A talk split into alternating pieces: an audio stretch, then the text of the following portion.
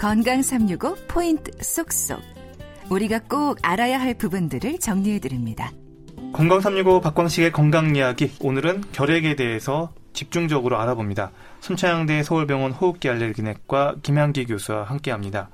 교수님, 보통 병명을 들으면 네. 일반 사람들이 유추를 할 수가 있는데요. 네. 결핵, 결핵이라는 단어만 듣고선 이게 무슨 병인지 좀 알기가 어렵더라고요. 네, 네. 결핵, 의학적 정의가 어떻게 되나요? 한마디로 얘기해서 그냥 그 균에 의해서 감염이 됐던 그런 하나의 질병으로밖에 얘기를 하지 않습니다. 왜냐하면 좀 복잡하기도 하고 안에 있는 병태 생리를 들여다보면 무슨 유가종을 만든다는 등 그런 얘기들이 있지만 결핵균 감염에 의해서 신체에서 일어날 수 있는 모든 질환을 결핵이라고 얘기를 합니다. 음. 네. 그러면 결핵이면 어떤 핵이 있는 건가요? 아, 그거는 이제 어원이 뭐 그리스어로 들어가서 라틴어로 들어가 보면 뭐 그런 핵이라는 그런 것도 있지만 실제로 그건 저희한테는 별로 크게 중요하지는 않은 것 같아서 아. 결핵균 정도로만 얘기를 하시는 게 더 나을 것 같습니다. 그 일반인의 이해에서. 너무 집착할 필요는 없다. 네, 네. 그러면 다음 질문은 네. 우리나라에서 이렇게 결핵이 네. 계속 오이시디 회원국 중 일 위 네. 계속 근절되지 않는 어떤 이유가 있을까요? 아, 그거는 이제 많은 사람들이 얘기를 하는 건 이제 슬픈 역사와도 관계가 있다고 보는데요. 이 어르신들이 늘 하시는 말씀이 나 어릴 때 못 먹고 못 살아서 결핵이 너무 많았다. 음. 특히 뭐 육이오 때만 생각을 해보면 부산으로 다 피난을 가셔서 방 하나에서 아홉 명이 음.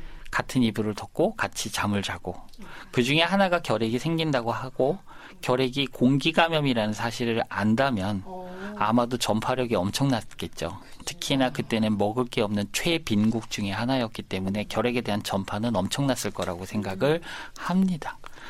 아마도 육이오와 일제시대에 우리가 못 먹고 못 살았던 그런 과거력 때문에 지금도 어르신들이 잘 먹고 잘 사는데 결핵 생긴 사람한테 잘 먹으라는 얘기와 보약을 자꾸 해주시려고 하는데 지금은 그렇지 않습니다. 음, 방금 공기감염이라고 얘기를 하셨는데요. 네. 그러면 단순히 우리가 숨을 쉬는 것만으로 결핵 환자하고 같이 숨을 쉬는 것만으로도 감염이 될 수 있다는 얘기인가요? 네, 그렇긴 합니다. 그 보통은 폐포까지 도달을 하려면 우리가 비말핵이라고도 하고 우리가 이제 파편이라고도 하죠. 그런 얘기할 때나 기침할 때 나오는 파편 안에 결핵균이 한두 마리들이 들어 있습니다. 근데 그런 것들이 공기 중에 떠댕기다가 같은 공간을 공유하는 사람들은 그 공기를 흡입을 하면서 폐로 감염이 이루어지게 됩니다. 그래서 공기 감염이라고 합니다.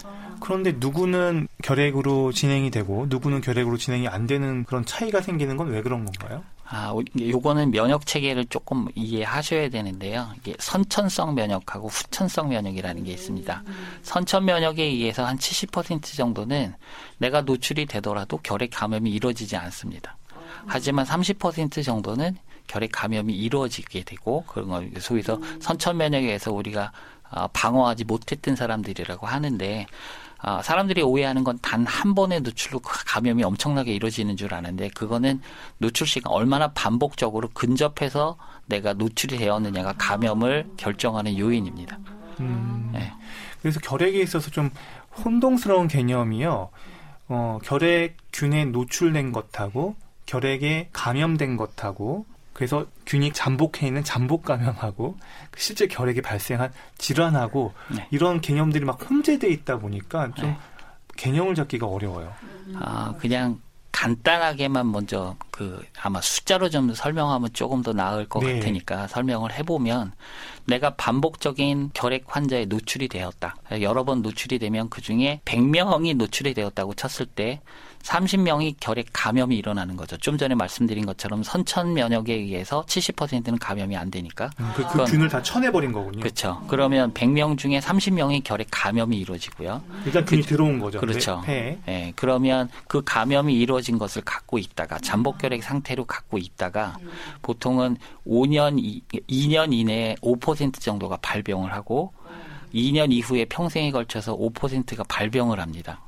그러면 아까 이 말씀드렸던 백 명의 노출자 중에 삼십 명이 감염이 됐고 삼십 명이 잠복결핵을 거쳐서 활동성 결핵으로 하는 게 십 퍼센트, 오 퍼센트, 오 퍼센트니까 십 퍼센트잖아요. 네. 그럼 노출된 사람 백 명 중에 삼십 명이 됐고 그중에 십 퍼센트니까 총 백 명 중에 세 명만 결핵 환자가 된다라고 이해하시면 됩니다.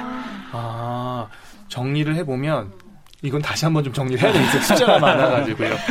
결핵 환자에게 노출된 사람이 그 주변에 백 명이다.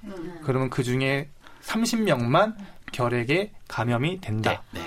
근데 이 삼십 명 중에 실제 증상으로 발현이 되는 거는 이 중에서 십 퍼센트다. 네. 삼십 명의 십 퍼센트니까 세 명. 세 명이다. 네. 그러니까 백 명 중에 세 명 정도가 진짜 결핵 환자로 갈 가능성이 있다. 높다. 네. 아, 이렇게 네. 정리하면 되겠네요. 네. 그러면 잠복 결핵. 네. 이거는 요즘에 하도 이야기가 많이 나와서요. 네. 잠복 결핵이란 어떤 상태고 음. 이거는 왜 중요한지 궁금한데요. 아, 아까 말씀드린 것 중에 결핵 감염이 된 삼십 퍼센트 삼십 명이라고 얘기했죠. 그 삼십 명은 결핵 감염이 이루어졌는데 실제로는 증상이 없습니다.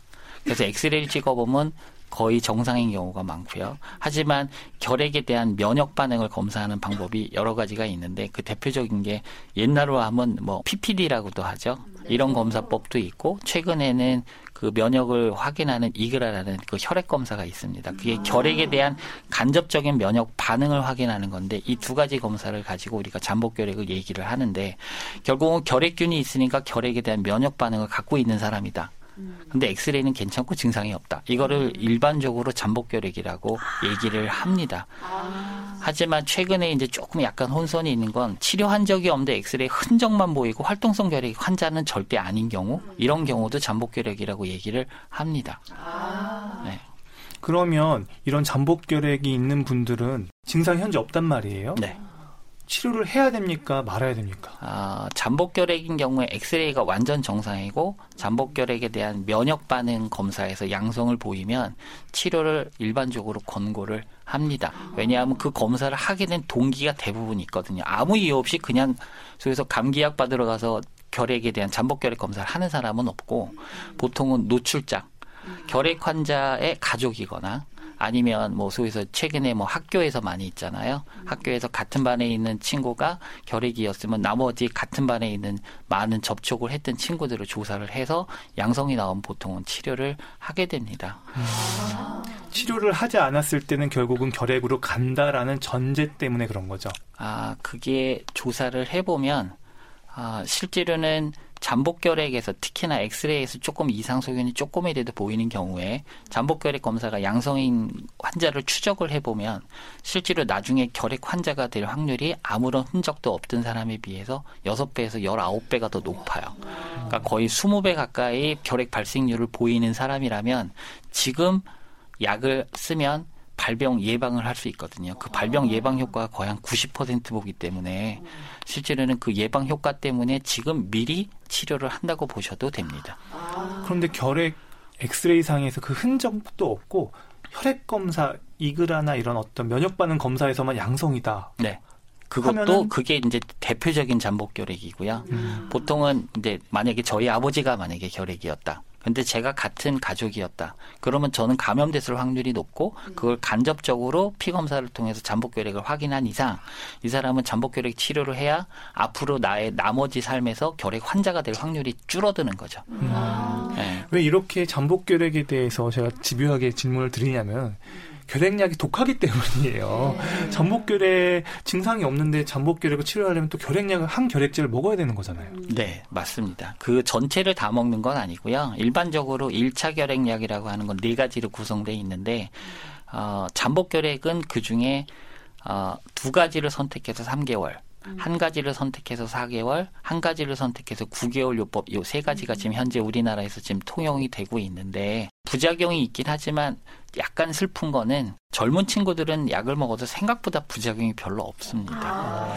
근데 나이가 한 오십 대 넘어가면서부터 부작용 발생이 생각보다 좀 높고 그리고 위장장애가 아무리 있다 하더라도 시간이 지나면서 해결이 되고 단기간이라는 그런 매력적인 부분이 있어서 지금은 대부분은 수용을 합니다. 음. 근데 어르신들이 잠복결핵 치료할 때 조금 어려운 거는 부작용뿐만 아니라 드시고 있는 약이 많잖아요. 아. 그럼 결핵약이랑 충돌을 하는 경우가 있어서 조금 고민을 할 때가 있습니다. 네.